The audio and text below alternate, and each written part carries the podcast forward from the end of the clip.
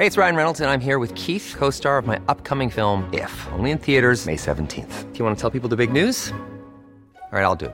Sign up now and you'll get unlimited for $15 a month and 6 months of Paramount Plus Essential Plan on us. MintMobile.com/switch. Upfront payment of $45 equivalent to $15 per month. Unlimited over 40 gigabytes per month. Face lower speeds. Videos at 480p. Active Mint customers by 531.24 get 6 months of Paramount Plus Essential Plan. Auto renews after 6 months. Offer ends May 31st, 2024. Separate Paramount Plus registration required. Terms and conditions apply if rated PG. ایران درسته که با مشکلات زیادی دست و پنجه نرم می‌کرده، درسته که مشکلات زیادی هم داشته، اما در دوران جنگ جهانی اول و قحطی بزرگ کسایی بودند که با مبارزات مسلحانه در برابر اشغال ایران رو از اون ورطه نجات دادن، دلیرانی که ایران رو زنده نگه داشتن.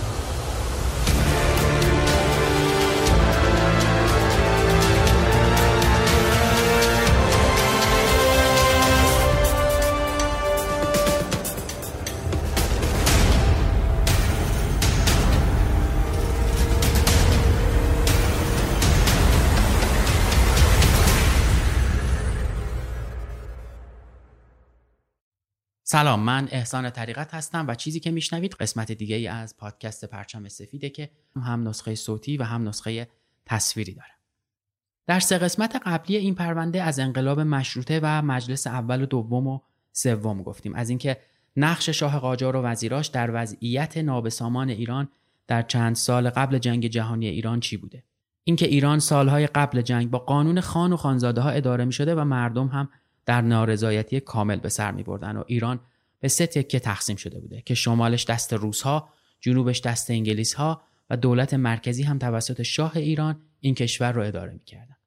توی همچین وضعیتی که جنگ جهانی اول شروع شد، ایران در قحطی زیادی بود و اعلان بی‌طرفی کرده بود، اما توان نظامی و قدرت کافی نداشت و از خودش در برابر دول متخاصم که به ایران وارد شده بودند دفاع بکنه. عثمانی‌ها از شمال و شمال غربی با روس‌ها درگیر بودند و مردم آذربایجان ناخودآگاه در این درگیری فدا شدند. آلمان‌ها هم با رسوندن اسلحه به بختیاری‌ها و مردم خوزستان مردم منطقه رو مسلح کردند تا با انگلیس‌ها به مقابله بپردازند. قبل اینکه بریم سراغ این قسمت بگم که 2 تا خبر هم براتون دارم که در آخر همین قسمت براتون اونها رو میگم. دیگه بریم سراغ این قسمت که عنوانش هست دلیران ایران، مردم بوشهر. ما در این جهاد تنها هستیم. ما امروز در لحظه تاریخی حساسی قرار گرفتیم که بی تردید ورق درخشانی از تاریخ مبارزات ملت ما رو به خود اختصاص داد. Life is full of what ifs. Some awesome, like what if AI could fold your laundry? And some, well, less awesome. Like what if you have unexpected medical costs? United Healthcare can help get you covered with Health Protector Guard fixed indemnity insurance plans. They supplement your primary plan to help you manage out-of-pocket costs. No deductibles, no enrollment periods, and especially no more what-ifs. Visit uh1.com to find the Health Protector Guard plan for you. Hey, it's Ryan Reynolds, and I'm here with Keith, co-star of my upcoming film, If, only in theaters May 17th. Do you want to tell people the big news? All right, I'll do it. Sign up now and you'll get unlimited for $15 a month and 6 months of Paramount Plus Essential Plan on us. MintMobile.com/switch. Upfront payment of $45 equivalent to $15 per month. Unlimited over 40 gigabytes per month. Face lower speeds. Videos at 480p. Active Mint customers by 531.24 get 6 months of Paramount Plus Essential Plan. Auto renews after 6 months. Offer ends May 31st, 2024. Separate Paramount Plus registration required. Terms and conditions apply if rated PG. یکی از ابعاد مهم جنگ جهانی اول برای کشورهای خاورمیانه حضور مامورای مخفی و جاسوسای قدرت‌های اروپایی در این منطقه بوده که سعی داشتن تا به منافع دشمن‌های اروپایی خودشون ضربه بزنن. یکی از این زمین‌های بازی هم ایران بود.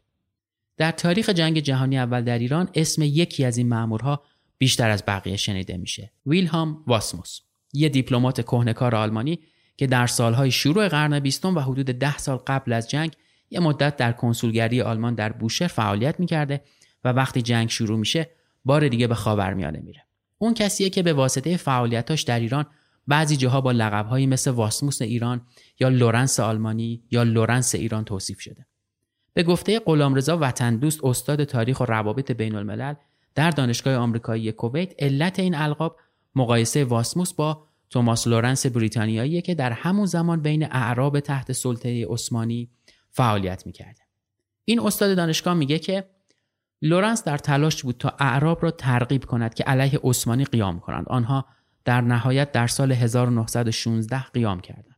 واسموس هم از طرف آلمان همین کار را در ایران انجام داد. او عشایر و مردم ایران را در جنوب کشور تشویق کرد که علیه انگلیس بپاخیزند.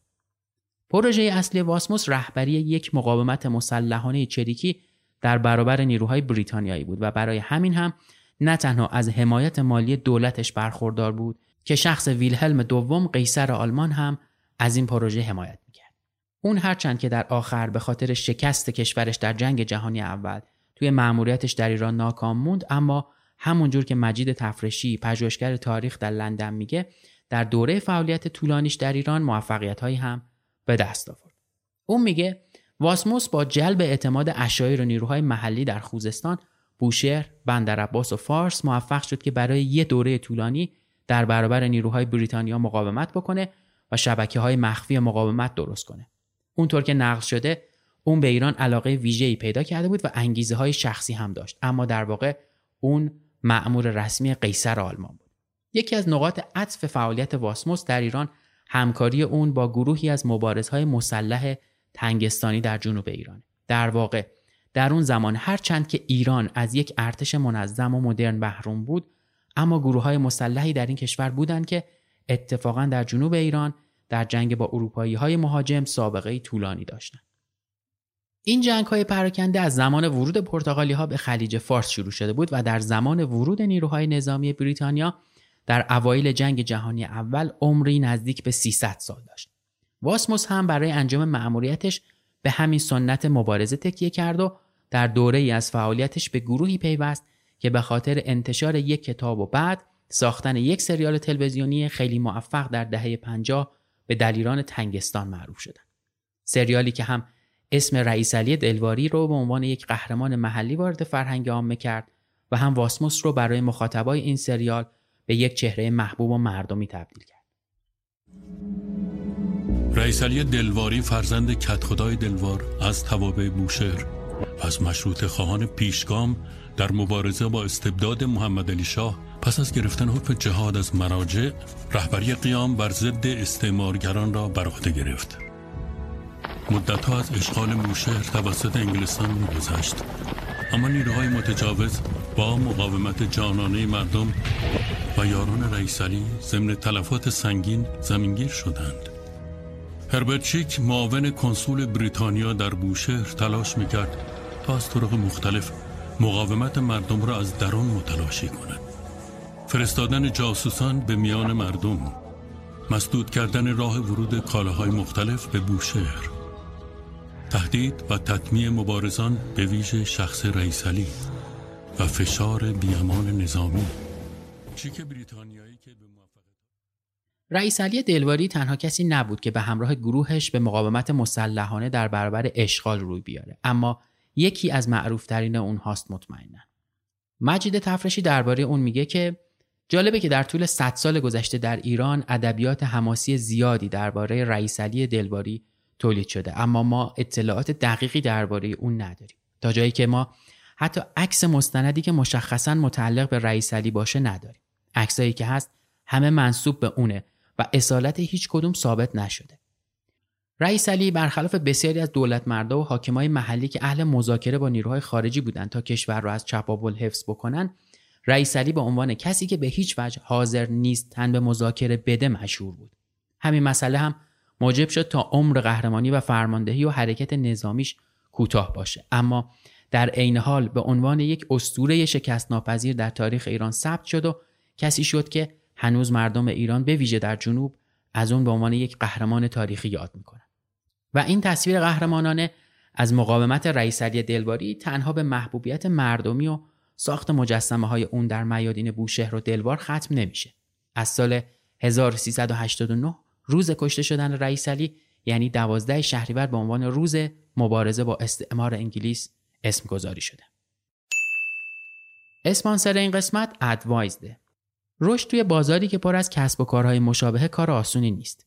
اینکه توی کسب و کارهای رقیب تبدیل به یک برند شناخته شده بشید نیازمند وقت و انرژی و صبوریه. اما فقط کیفیت خوب کالا و خدمات برای شناخته شدن کافی نیست.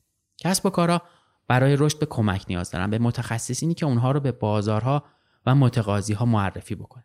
متخصصایی که این راه رو چند بار رفتن و میدونن که با صرف هزینه و زمان کمتر کسب و کار و بیزینس شما رو به نقطه مطلوب میتونن برسونن. امروز من میخوام یه پلتفرم تبلیغاتی هوشمند به اسم ادوایزد رو بهتون معرفی بکنم که کسب و کار شما رو تبدیل به یه برند شناخته شده میکنه و قسمت قبل هم بهتون معرفیش کردم. علاوه بر اون ویژگی هایی که قبلا درباره ادوایزد بهتون گفتم، یه ویژگی مهم دیگه هم این پلتفرم داره. ادوایزد به عنوان یه آژانس تبلیغاتی وظیفه خودش میدونه که در کنار مشتری همیشه حضور داشته باشه. ادوایزد با آنالیز داده هایی که از کسب و کار شما به دست میاره، هدف کسب و کارتون رو بررسی میکنه. وقتی به صورت کامل از کار شما شناخت پیدا کرد، در مرحله بعد این تیم با استفاده از یه سری متریال های تبلیغاتی مثل لندینگ پیج، بنرهای تبلیغاتی و کپی رایتینگ و با پیشنهاد کمپین تبلیغاتی به صورت رایگان یک پلن برای کسب و کار شما طراحی میکنه و برای شما این طرح رو پرزنت میکنه تا اطمینان خاطر بهتون بده و شما بتونید بهشون اعتماد کنید. هدف مهم ادوایزد جلب اعتماد مشتریشه. بهتره که برای اطلاعات بیشتر یه سری به سایتشون بزنید advised.com. اونجا اطلاعات کاملتری وجود داره تا با همه جوانب کار ادوایزد آشنا بشید. این پژوهشگر یعنی مجید تفرشی میگه که در زمان وزارت خارجه وثوق الدوله حسن وثوق و در شرایطی که ایران از نظر مالی به شدت دچار فقر بود و کشور نیاز مالی داشت، وثوق الدوله پیشنهاد می‌کند که ایران تعدادی از جزایرش را یا به شکل اجاره دراز مدت یا حتی فروش در اختیار بریتانیا بگذارد و در ازایش مبالغی بگیرد. این پیشنهاد توسط دولت رد می‌شود، یعنی خود ایرانی‌ها با آن مخالفت می‌کنند، اما بریتانیا این را هرگز فراموش نمی‌کند. هزاران سند درباره این موضوع وجود دارد و در مکاتبات مختلف دولت بریتانیا مکرراً اصرار داشت که تحت عنوان اجاره دراز مدت یا خرید همه جزایر ایرانی خلیج فارس را به دست بیاورد. تأکید کنم همه جزایر، نه فقط تعدادی. مجید تفرشی معتقده که علت اصرار بریتانیا برای کنترل همه جزایر توی خلیج فارس یه استراتژی مشخص بوده که اسمش رو ایران زدایی از خلیج فارس گذاشته. آقای تفرشی این سیاست رو اینجوری تشریح میکنه: ایران در حاشیه خلیج فارس تنها کشوری بود که حاکمیت مستقل داشت. حالا ضعیف بود یا قوی یا نفوذی داشت، واردش نمیشوم، اما به هر حال ایران تنها کشور آن منطقه بود که مستقیما مستعمره نبود و مستقل بود. از آن طرف بریتانیا نیز به دلایل استراتژیک به شدت به خلیج فارس نیاز داشت و به دنبال این بود که با اقتدار نظامی بر خلیج فارس حکومت کند و حضور دولت ایران در این منطقه مانع این کار بود. حضور نیروهای بریتانیایی در خلیج فارس که از اول قرن 19 شروع شده بود تا اواخر دهه 60 میلادی ادامه پیدا کرد و تا روزی که نظامی‌های بریتانیایی این منطقه رو ترک نکردند، ایران نتونست حاکمیت خودش رو روی بعضی جزایر ایرانی خلیج فارس اعمال بکنه. اما در نهایت به محض اینکه بریتانیا به واسطه قطعنامه‌ای در شورای امنیت خلیج فارس رو ترک کرد، ایران هم همه جزایرش رو پس گرفت. اما اینکه رئیس علی دلواری کیه و چی کار کرده هم چیزیه که هر ایرانی باید دربارش بدونه. وظیفه ما تو این اوضاع ادامه قسمتی از همین جهاده. قبول نکردن ظلم و زور و ساکت نموندن. ای کلام الله، گفتار مرا شاهد باش. من به تو سوگند یاد میکنم که اگر انگلیسی ها بخواهند بوشهر را تصرف کنند و به خاک وطن من تجاوز کنند، در مقام مدافع برایم و تا آخرین قطره خون من بر زمین نریخته است، دست از جنگ و ستیز با آنان نکشم و اگر غیر از این رفتار کنم در شمار منکرین و کافران به تو باشم و خدا و رسول از من بیزار شوند. اینها بخشی از قسمنامه رئیس علی دلواریه وقت قیام خودش را علیه استعمار انگلیس شروع کرد. رئیس علی دلواری در سال 1263 خورشیدی، یعنی تقریباً 140 سال قبل، در روستای دلوار از توابع تنگستان به دنیا آمد. تنگستان منطقه کوهستانی در جنوب شرقی بوشهر که از جنوب دشتستان بوشهر تا ساحل دریا امتداد دارد. تنگستان شامل تنگستان شمالی به مرکزیت اهرم و تنگستان ساحلی به مرکزیت دلوار. پدر دلواری زائیر محمد کدخدای دلوار بود که بعدها به معین الاسلام ملقب شد. با شروع نهضت مشروطیت، رئیس علی با اینکه 25 سال بیشتر نداشت، از پیشگام‌های مشروطه‌خواه جنوب ایران شد. اون با همراهی بقیه مشروطه‌خواها بوشهر را از حاکمیت قاجار خارج کرد. رئیس علی در دوران محمد علی شاه قاجار علیه حکومتش در جنوب دست به اسلحه برد و در سال 1287 خورشیدی به درخواست ملا علی تنگستانی و سید مرتضی مجتهد اهرمی که مخالف استبداد محمد علی شاه قاجار بود، بوشهر را از سلطه قاجار خارج کرد و حدود 9 ماه هم شهر را در کنترل داشت. اون همینطور در بحبوحه جنگ جهانی اول و در حمله انگلیسی‌ها به بوشهر شجاعت زیادی از خودش نشون داد. از راه خلیج فارس و بوشهر، انگلیس‌ها 4 بار به ایران لشکر کشیدند که هر بار با دلاورمردی مردان جنوب ناکام ماندند. انگلیسی‌ها دارن پیاده میشن. خدا میدونه چند هزار نفرن. سربازای انگلیسی تو کوچه ها مثل سگ مرتب پرسه میزنن. دوباره آخر را رئیس علی دلواری و همرزمانش مانع تجاوز این استعمار پیر شدند. نمیتونم ببینم زن و بچم آب و گلم زیر تسلط سرباز اجنبی باشه. نکنم وصف شیران و ایران زمین، به دلوار بوشهر بیا تا رزمش ببین. ماجرا از این قرار بود که در سال 1914 میلادی و در شروع جنگ جهانی اول، نیروهای انگلیس از جنوب ایران رو در معرض هجوم قرار دادن و کشتی‌های جنگیشون توی ساحل‌های بوشهر لنگر انداختن و نیروهای بریتانیایی کم کم قصد اشغال بوشهر و نواحی ساحلی اطراف رو پیدا کردن. در واقع باید گفت بوشهر برای انگلیس به عنوان یک بندر تجاری و به لحاظ جغرافیایی سیاسی در منطقه خلیج فارس با اهمیت تلقی می‌شد. حضور آلمان و واسموس که گفتیم در بوشهر بهانه به دستشون داد تا اونها این شهر رو اشغال بکنن. انگلیس مقامات کنسول آلمان و واسموس رو دستگیر میکنه که این کار اعتراض ایران رو در پی داره. به همین دلیل رئیس علی دلواری هم با کسب تکلیف از علما خودش رو برای دفاع از بوشهر و جلوگیری از پیشروی نیروهای انگلیس آماده کرد و تونست اونها رو شکست بده. انگلیسی‌ها اولش میخواستن با پرداخت پول زیادی قیام رئیس علی دلواری رو متوقف بکنن و گفتن که اگه اون از قیام علیه قوای اشغالگر صرف نظر بکنه، مقامای انگلیسی 40,000 پوند بهش میدن. رئیس علی در جواب گفت چطوری میتوانم بی‌طرفی اختیار کنم در حالی که استقلال ایران در معرض خطر جدی قرار گرفته. بعد از جوابش نامه‌های تهدیدآمیز انگلیسی به رئیس علی شروع میشه. بر این اساس که اگر بر ضد دولت انگلیس قیام و اقدامی بکنه، مبادرت به جنگ کرده و در این صورت خونه ها رو ویران و نقل ها رو قطع میکنن. رئیس علی در جواب مقامات انگلیسی نوشت که خونه ما کوه و تخریب اونها خارج از حیطه قدرت و امکان امپراتوری بریتانیای کبیره. بدیهیه که در صورت اقدام بریتانیا به جنگ با ما تا آخرین حد امکان مقاومت میکنیم. بعد از ناامیدی انگلیسی ها برای متقاعد کردن دلواری، اونها نیروهاشون رو بدون مقدمه و اخطار قبلی در بوشهر پیاده کردن. اونها که قبلا جزایر خلیج فارس رو تصرف کرده بودن، بوشهر رو که علاوه بر موقعیت ژئوپلیتیکش مرکز عمده مبادلات تجاری، صادرات و واردات با شبه جزیره هند و شیخ نشین‌های حوزه خلیج فارس و کشورهای اروپایی به ویژه انگلیس و آلمان بود، به اشغال درآوردن. این کار مرزنشین‌های تنگستانی رو به عکس‌العمل وادار کرد و رئیس علی دلواری در نوک پیکان حمله به اشغالگرا قرار گرفت. رئیس علی که پیش از حمله به دلوار خبر داشت، بلافاصله در یک اقدام تاکتیکی دلوار رو تخلیه کرد و به سمت کوههای اطراف یک منطقه مشهور به کلات بوجیر عقب نشینی کرد.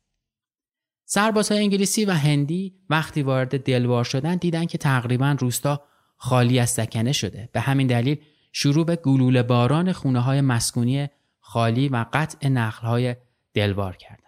رئیس علی توی همون شب با 400 تن از نیروهای خودی به قوای انگلیسی شبیخون زدن و 60 نفر از نیروهای بریتانیایی از جمله یک ژنرال بلندپایه رو کشتن و همین امر علت پیروزیش در این جنگ شد.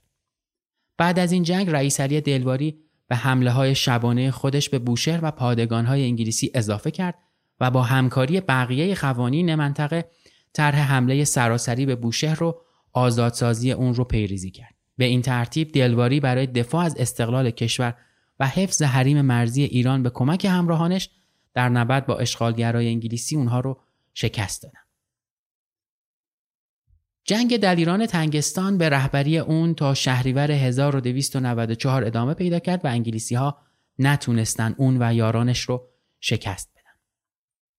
نیلستروم افسر سوئدی ژاندارمری بوشهر در خاطراتش تعریف میکنه که من بعد از اشغال بوشهر رفتم به سمت دلوار. وقتی وارد دلوار شدم انقدر خوشحال شدم مثل اینکه میخواستم پادشاه سوئد رو ببینم. بعد در خاطراتش تعریف میکنه و میگه که وقتی من رئیس علی دلواری رو دیدم تازه از عملیات برگشته بود. از پاشون رو کناری گذاشته بودن. بعد من رو به وی معرفی کردن. خوشحال شد. گفت بنشینید. بعد دست و صورتش رو شست و بعد هم سفره انداختن و گفتن ایشان روزه است. یعنی رئیس و تفنگدارانش با دهان روزه در ماه رمضان به عملیات می‌رفتن.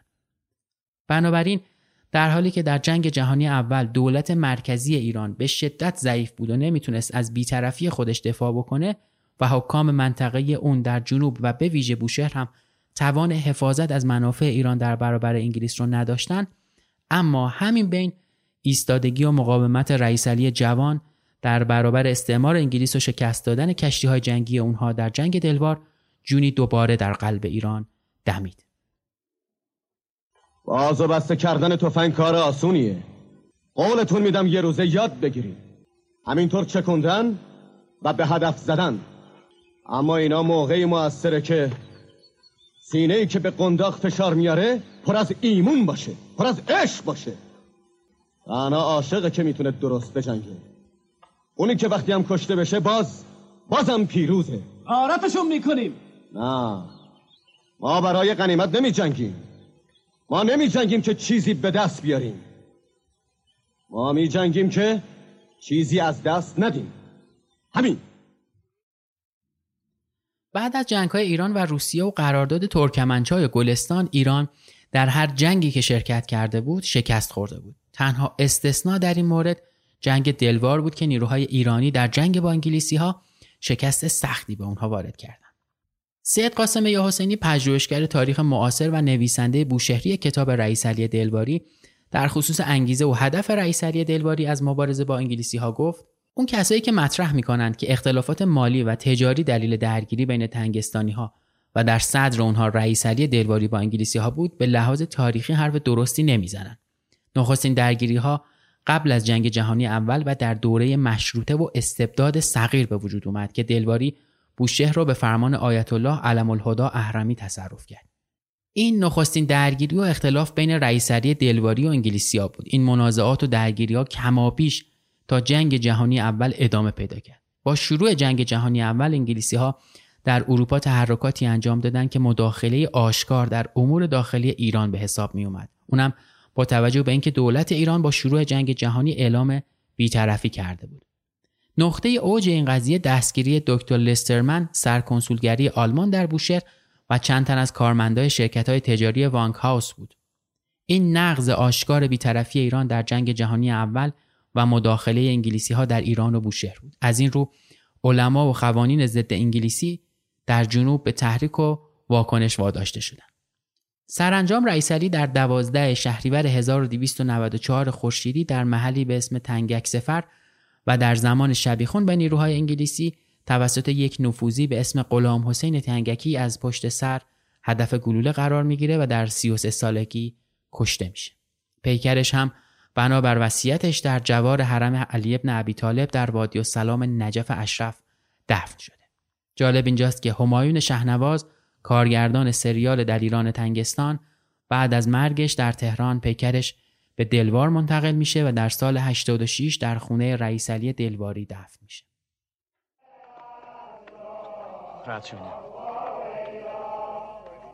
چه خبر اینجا؟ عزای حسین که در راه حق شهید شد؟ عزای حسین با پول و برنج و روغن انگلیسی های حق کش؟ در مقابل ظلم سکوت میکنین؟ اون وقت به عزای حسین میشینین. روح امام حسین رو با این کارتون آزار میدین. شرم نمیکنین؟ به سلامتی سردار رشید و تنگستون رئیس علی، صلوات جلیلت.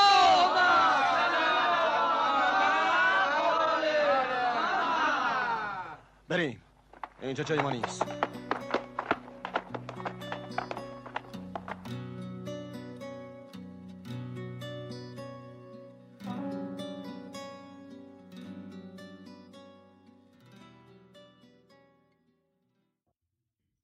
در کتاب لوائح و سوانح که درباره جنبش جنوب نوشته شده به این میرسیم که بعد از کشته شدن رئیس علی دلواری برای آزادی بوشهر، جنگ در منطقه کوه کوزی نزدیک بوشهر ادامه پیدا میکنه. در این جنگ مجاهدا از جمله زائر خضرخان، حسین خان چاهکوتاهی و خالو حسین از خودشون شجاعت زیادی نشون میدن. توی این جنگ و گریز هرچند اولش با عقب نشینی نیروهای مهاجم انگلیسی مواجه میشن، اما عاقبت مجاهدها مجبور به عقب نشینی شدن. عبدالحسین پسر حسین خان کشته شد و خالو حسین هم در حین نبرد از ناحیه ران و بازو به شدت مجروح شد. توی همین حال فشنگ‌های خالو حسین هم تموم شد و اون توسط انگلیسی‌ها دستگیر میشه. بلافاصله پس از این جنگ شایعه کشته شدن خالو حسین در جنگ در سراسر جنوب و حتی روزنامه‌های شیراز و تهران هم منتشر شد. روزنامه رد به سردبیری سید ضیاءالدین طباطبایی هم در ستون اخبار داخلی کشور با استناد به تلگراف‌های رسیده از برازجان به وزارت داخله خبر کشته شدن خالو رو منتشر می‌کنه، اما این خبر زود تکذیب شد. انگلیسی ها بعد از محاکمه خالو حسین اون رو به بوشهر بردن و سوار کشتی نظامی کردن و به شهر بصره انتقال دادن. به دنبال بازداشت دکتر لسترمن سرکنسول آلمان در بوشهر رو بازداشت و تبعید 14 نفر از مردم بوشهر رو اسارت خالو حسین، مجاهدین حزب دموکرات فارس به رهبری خانپسیان در روز دوم محرم 1334 قمری یعنی 10 نوامبر 1915 کودتایی در شیراز ترتیب دادن و در اولین اقدام فردریک آکنورد کنسول بریتانیا در فارس رو همراه چند نفر زن و مرد انگلیسی اسیر کردند که پیش شیخ حسین خان و زائر خضرخان به اهرم بوشهر فرستادند. انگلیسی‌ها از شنیدن این خبر آشفته شدند و خودشون رو آماده ی حمله به اهرم بوشهر کردند، ولی بعد از مدتی مذاکراتی بین انگلیسی‌ها و سران تنگستان برای آزادی به طور رسمی شروع شد. طی مذاکرات فیمابین قراردادی در تاریخ 7 اوت 1915 میلادی، 7 شوال 1334 قمری در محل سربست چقادک به امضای ماژور ترور، قائم مقام کنسول انگلیس در بوشهر و ظاهر خضرخان تنگستانی و حسین خان چاهکوتاهی به انجام رسید. مفاد این قرارداد از این جمله بود: 1. استرداد اسرای تنگستانی و دشتی که در جنگ گرفتار شده بودند، از جمله خالو حسین دشتی و هر کس دیگری که انگلیسی ها در اختیار داشتند. 2. استرداد علی تنگستانی کدخدای تنگک و اتباعش. 3. مرخصی آلمانی هایی که در بنادر خلیج فارس گرفتار شده بودند، یعنی کنسول و تاجر آلمانی با خانومش و طبیب آلمانی در بندر ریگ و 3 نفر تاجر آلمانی که در بنادر دیگه گرفته بودند. 4. تحویل دادن چای توقیفی اهالی تنگستان که در بحرین ضبط شده بود. 5. پس دادن 2000 تومان پول آقای حسین خان چاهکوتاهی که در بوشهر گرفته شده بود. 6. افتتاح آزادراه بوشهر برای عبور و مرور عموم اهالی به خصوص اهالی تنگستان و عدم تعرض به راه شاهی. زائر خضرخان و حسین خان هم این شرایط رو متقبل شدند. 1. استرداد اسرای انگلیسی که 8 نفر بودند و 2 نفرشون رو به خاطر مریضی و به مقتضای انسانیت مرخص کرده بودند. 2. برقراری امنیت راه شاهی در حدود خاک خود به طوری که اگر مال و تجاری گم بشه غرامت اون رو بایستی پرداخت می‌کردن. و 3. حفظ خط تلگراف بعد از تعمیرش. مبادله نهایی اسرا 20 آگوست 1916 میلادی اتفاق افتاد. خالو حسین با کمال میمد در خورخان از کشتی پیاده شد و مورد استقبال سران دشتی و روحانیون محلی و مردم قرار گرفتن و به وطن برگشتن. اما انگلیسی ها بعد از اون هنوز در فکر سرکوبی مبارزان جنوب بودند. در 10 دی 1294 شمسی دولت انگلستان اعلام کرد به دلیل ناامنی در استانهای فارس و بوشهر قصد دارد یک نیروی نظامی در جنوب ایران به وجود آورد. ژنرال سایکس انگلیسی مأمور تشکیل این نیروی نظامی شد. روز 26 اسفند 1294 شمسی تشکل نظامی مورد نظر انگلیس تحت فرماندهی افسران انگلیسی و با مشارکت نظامیان هندی و ایرانی با عنوان اختصاری SPR یا پلیس جنوب شکل گرفت. دولت مرکزی با همدستی انگلیس پلیس جنوب ایران را به بهانه خلع سلاح جنوب جهت سرکوب مقاومت جنوب به فرماندهی پرسی سایکس ژنرال انگلیسی در سال 1916 میلادی تشکیل دادند. سایکس به جنوب ایران آمد و با یک سپاه 11000 نفری هندی ایرانی و افسرهای انگلیسی مأمور سرکوب مبارزها و مقاومت مردم جنوب شد. اون مقر فرماندهی خودشون رو شهر شیراز قرار داد و با همکاری عبدالحسین فرمانفرما و بقیه متنفذین هواخواه انگلیس به سرکوبی نهضت جنوب پرداخت. در 1336 در جریان بازگشایی جاده شیراز و طرح احداث راه آهن در منطقه، حسین خان و زائر خضر و محمد برازجانی که از اهداف انگلیسی‌ها در کشیدن راه آهن اطلاع داشتند، استقلال ایران را در خطر دیدند و در نامه‌ای از کنسولگری انگلیس خواستند تا جواب بده که احداث راه آهن طبق معاهده با دولت ایران بوده یا نه، و چون انگلیسی ها جوابی ندادن، مجاهدها به قصد جنگ با اونها در چقادک مستقر شدند، ولی بر اثر خیانت تعدادی از خودی ها مجبور به عقب نشینی شدند. انگلیسی ها بعد از تصرف چقادک چاه کوتاه رو هم تصرف کردند و حسین خان رو که به چاه کوتاه پناه برده بود وادار به عقب نشینی کرد. انگلیسی ها چند ماه شیخ حسین رو تعقیب و با هواپیما مواضعش رو بمباران می‌کردند. در اون زمان به جز تعداد کمی تفنگچی کسی باهاش نمونده بود. در آخر شیخ حسین خان خسته از این همه جنگ و گریز در شعبان 1338 به اتفاق چند تن از یارانش برای ارسال تلگرام و کسب تکلیف از مرکز به باغی در نزدیکی چاهکوتاه رفت و در اونجا تفنگچی‌های انگلیسی و پلیس جنوب اون و همراهانش رو محاصره کردند و به اونها حمله کردند. شیخ حسین خان بعد از مدتی مقاومت کشته شد. تمام همراههای حسین از جمله پسرش شیخ ازعل در این درگیری کشته شدند. هربرت چیکویس کنسول انگلیس در بندر بوشهر از سال 1910 تا 1919 بود. اون در سالهایی در جنوب ایران بود که اتفاق بزرگی مثل جنگ جهانی اول ایران را درگیر کرده بود. درگیر شدن ایران با حوادث جنگ جهانی اول بوشهر رو از اونجا که از یه طرف به خاطر نزدیکی با بندر بصره در عثمانی اهمیت ویژه‌ای داشت و از طرف دیگه به خاطر نزدیکی به کرانه‌های جنوبی عرب نشین خلیج فارس همیشه درگیر و از سمت دیگه به خاطر ارتباط دریایش با هند، این شهر همیشه تحت تاثیر اتفاقات استعماری انگلیس بود و این شهر و کانون خیلی از ماجراها ساخته بود. ماجراهایی مثل خیزش رئیس علی دلواری اتفاق افتاد. هربرت در کنار گزارش‌های سیاسی روزانه و هفتگی و ماهانه به وزارت امور خارجه بریتانیا، از رویدادهای جنوب ایران هفته یک بار یک گزارش تحلیلی از اوضاع اجتماعی، سیاسی و فرهنگی و اقتصادی منطقه به فرمانروایی انگلیس به هند در سمیلا میفرستاد که خارج از اطلاع رسانی سیاسی معمولی کنسولگری است.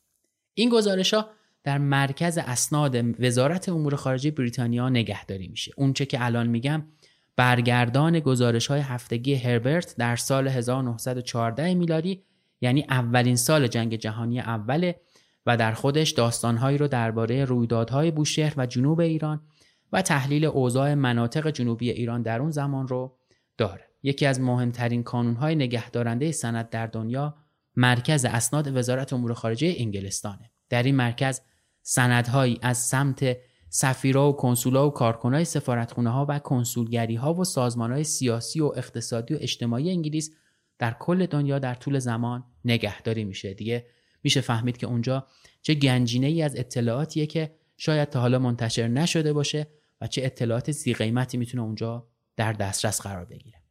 در بین این سندها انباری از سندهای درباره ایران هم هست، از روزگار پادشاهی شاه طهماسب صفوی تا امروز. بین این سندها نامه‌های فرستاده شده و دریافت شده از سمت سفارت انگلیس در تهران، سرکنسولگری‌های انگلیس در اصفهان، مشهد، بوشهر و کنسولگری‌های انگلیس در شیراز، تبریز، کرمان، بندرعباس، کرمانشاه، خرمشهر، زابل و نایب کنسولگری های انگلیس در رشت، اهواز و بیرجند، همدان و قزوین و عراق، یزد و قصر شیرین و نماینده های کنسولی انگلیس در زنجان و مراغه و بوروجرد و جاهای مختلف وجود دارند و جایگاه مهمی هم دارند. بخشی از اونها در بردارنده اطلاعات مخفی هستند که از سمت گماشته های انگلیسی از ایران به وزارت امور خارجه انگلیس فرستاده شدند.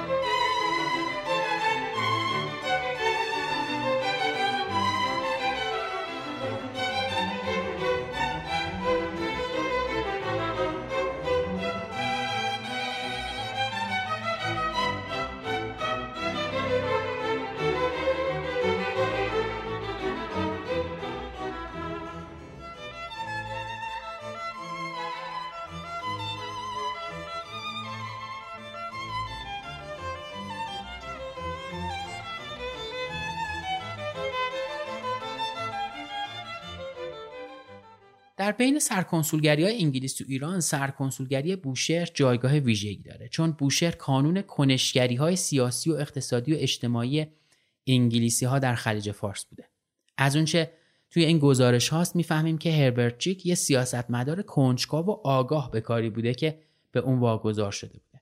اون یه نگاه عمیق به رویدادهای بوشهر و فارس رو تا اندازه‌ای گسترده‌تر به بندرعباس و کرمان داشته. و از اونجا که گزارش برای وزارت امور خارجه کشورش فرستاده میشد، هیچ ترسی از بیان نظراتش درباره هیچ اتفاقی نداشته. توی یکی از گزارشاتش اوضاع بوشهر رو اینجوری بیان میکنه: پنجشنبه 25 اوت 1914. امروز نخستین روزی بود که میشد سر و صدای جنگ در بوشهر را شنید. این شهر جنوبی ایران مرکز فعالیت عمده تجاری دریایی ایران در جنوب است و مراکز تجاری عمده‌ای دارد. بازارش مرکز فعالیت تجار ایرانی و عرب و هندی و ترک و غیره در معامله با هم و با بازرگانان انگلیسی و فرانسوی و هلندی و اسپانیایی و پرتغالی و در دو سه دهه اخیر بازرگانان روسی و تجار آسیای شرقی عمدتاً چینی هاست. شاید بزرگترین اسکله کرانه های خلیج فارس در بوشهر باشد، به نوعی که معمولاً 12 کشتی در کنار این اسکله به تخلیه بار مشغولند و در همین حدود کشتی دور از اسکله در انتظار آمدن به کنار اسکله و تخلیه بار لنگر انداختند. با آنکه این بندر و اسکله آن قدمت قابل توجهی دارند، متاسفانه ابزار تخلیه بار کشتی‌ها در این بندر ابتدایی و اندک است و انبارهای آن ظرفیت کامل را برای جا دادن کالاهای تخلیه شده ندارند. در نتیجه تخلیه بار به کندی صورت می‌گیرد و این سبب توقف طولانی کشتی‌ها در بندر و آب‌های نزدیک به بندر می‌شود و کارکنان کشتی‌ها ناچارند خستگی‌های روزها انتظار خود را در این بندر خالی کنند. ساکنان بومی بندر بوشهر، کارکنان تجارتخانه‌ها از عرب و ترک و هندی و اروپایی و ملوانان کشتی‌های تجارتی این بندر را شلوغ‌تر از حد تحملش کردند. شلوغی بندر تنها در سایه فرهنگ رشد یافته در آن که نتیجه سالها آشنایی مردم آن با مسافران و تجار است، قابل تحمل است. شرکت‌های فعال در کار تجارت در بندر بوشهر در این چند سال اخیر هر یک مسافرخانه‌ای برای جای دادن بازرگانان همراه خود و کارکنان کشتی‌ها برپا کردند و تنها چینی‌ها در جایی بیرون از شهر اتراق گاهی مفصل ساختند و بسیاری از بازرگانان آمده از آسیای شرقی از اتراقگاه آنان استفاده می‌کنند. بوشهر را باید شهر انبارها دانست، چه آنکه 15 انبار غیر از انبارهای موجود در تأسیسات بندری به صورت پراکنده در بوشهر وجود دارد که کالاهای تخلیه شده برخی از شرکت‌ها پس از تخلیه از بندر خارج و به آن انبارها انتقال می‌یابند. این انبارها در نهایت دقت و قدرت نگهبانی می‌شوند و اطلاعات کمی درباره دستبردهایی که به آنها زده شده‌اند در دسترس است. بندر در شبه جزیره است و جاده خروجی از این شبه جزیره پس از خارج شدن از محوطه شبه جزیره به 3 شاخه شده و شاخه اصلی رو به شمال می‌نهد تا راهی بلندی‌های مشرف بر کرانه های خلیج فارس شود و 2 شاخه دیگر، یکی به موازات کرانه و دیگری در کنار دریا، راهی بندرعباس و تنگه هرمز می شود و از چند بندر می گذرد. البته تنها نام آنها جاده است وگرنه هیچ شباهتی به جاده ندارند و ما باید در تلاش باشیم که برای استفاده های بعدی با بهره گیری از نیروی کار ایرانی ها آنها را تبدیل به جاده کنیم. در بوشهر کنسولگری‌های آلمان، فرانسه، روسیه و عثمانی در کنار کنسولگری ما به فعالیت مشغولند. در کنسولگری آلمان 9 نفر، 3 آلمانی، 4 ایرانی، 1 ترک و 1 عرب، در کنسولگری فرانسه 11 نفر، 4 فرانسوی، 2 اسپانیایی، 3 ایرانی، 1 سوئدی و 1 آفریقایی، در کنسولگری روسیه 7 نفر، 3 روس، 1 لهستانی، 1 رومانیایی و 2 ازبک مسلمان، در کنسولگری عثمانی 13 نفر، 6 ترک، 2 کرد، 5 عرب و 1 یونانی مسیحی خدمت می کنند. 1 زن آلمانی و 2 زن فرانسوی، 1 زن لهستانی و 3 زن ترک تبار در کنار آنان در بوشهر هستند. خانم بریژیت مارسل نویسنده مشهوری است و من شاهد تلاش و تحقیقات او برای نگاشتن کتابی درباره کرانه‌های خلیج فارس هستم. ایشان گاهی برای مطرح کردن پرسش‌هایی در راستای تحقیقاتش به کنسولگری ما می‌آید و من می‌کوشم او را در این راه یاری دهم. حضور و وجود او سبب شده که گاهی روی مواردی که او مطرح می‌کند من به گردآوری اطلاعات بپردازم. استعدادش در زمینه ترسیم نقشه‌های جغرافیایی شگفت‌انگیز است.